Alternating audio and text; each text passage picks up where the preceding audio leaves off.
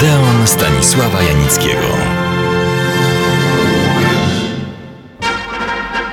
Przed tygodniem przypomniałem Państwu, od czego to fascynujące zjawisko pod tytułem Dziesiąta Muza się zaczęło.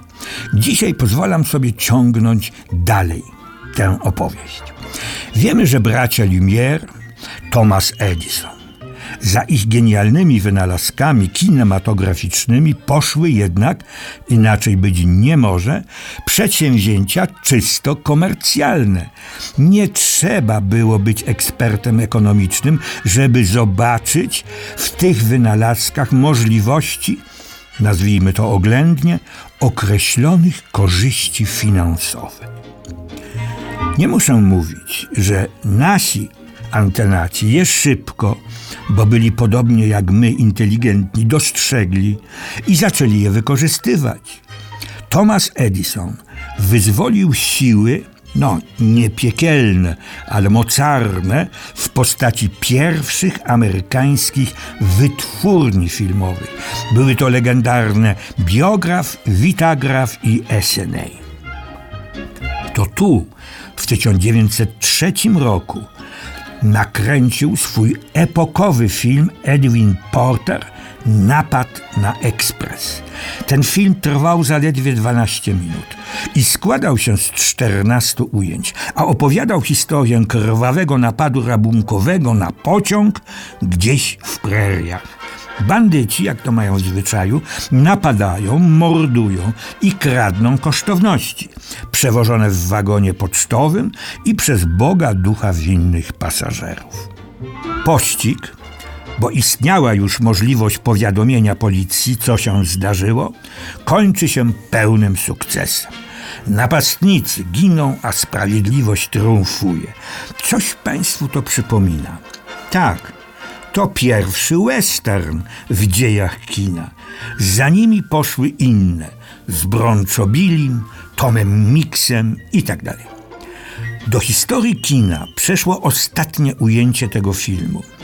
Przywódca bandytów mierzy ze swego rewolweru prosto w publiczność. Co to miało znaczyć? No właśnie, co to miało znaczyć? Uważajcie, ja jeszcze wrócę i wtedy biada wam. Może tak, może nie. Na pewno było to ostrzeżenie, zawieszenie akcji.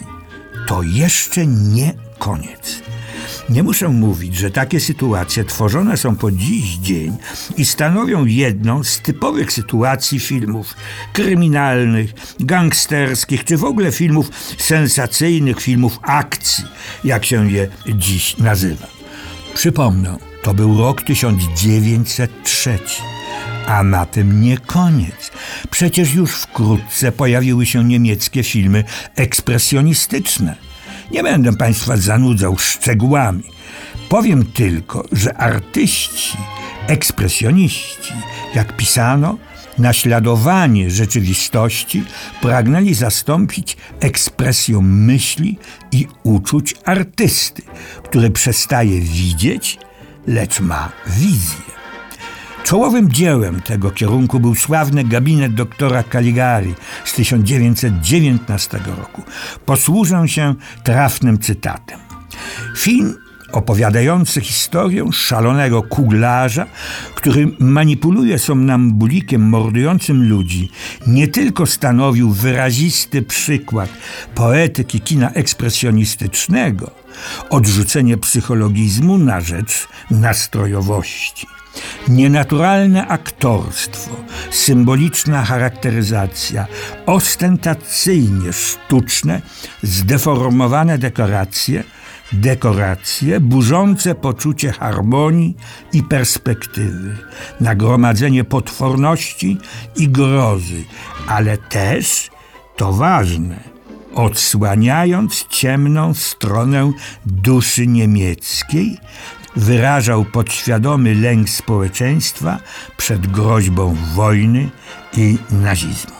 Więc nie była to zabawa artystów, lecz trzeźwy i proroczy głos artystów w sprawach jakże istotnych. A w filmach pośredniejszego gatunku rozwinął się w pełnej krasie, przede wszystkim w filmach grozy, czyli horrorach.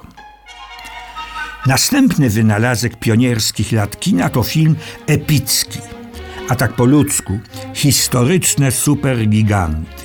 I zaraz powiem, to nie niezrównani Amerykanie ze swoim Przeminęło z wiatrem czy Kleopatrą określili, wyznaczyli i ustanowili ten gatunek filmu. Pionierami byli Włosi z Ostatnimi dniami Pompeji z tysiąc dziewięćset ósmego roku, a wkrótce ujrzały światło Quo Vadis i wzorcowa Kabiria. To zaledwie w roku tysiąc dziewięćset czternastym. Rozmach tych filmów, umiejętność operowania tysiącami, dosłownie, aktorów i statystów jeszcze dziś budzi zdumienie i niekłamany podziw. Były i inne wielkie filmy historyczne. My też mieliśmy w tym udział, bo mieliśmy film Popioły Wajdy, czy Hoffmana trylogię, a także nowatorskiego Faraona Kawalerowicza. Ale to już inny temat, do którego kiedyś powrócę. Tymczasem zapraszam do następnego Odeonu. Opowiem, jakich to my mieliśmy pionierów kina. A mieliśmy. Do usłyszenia.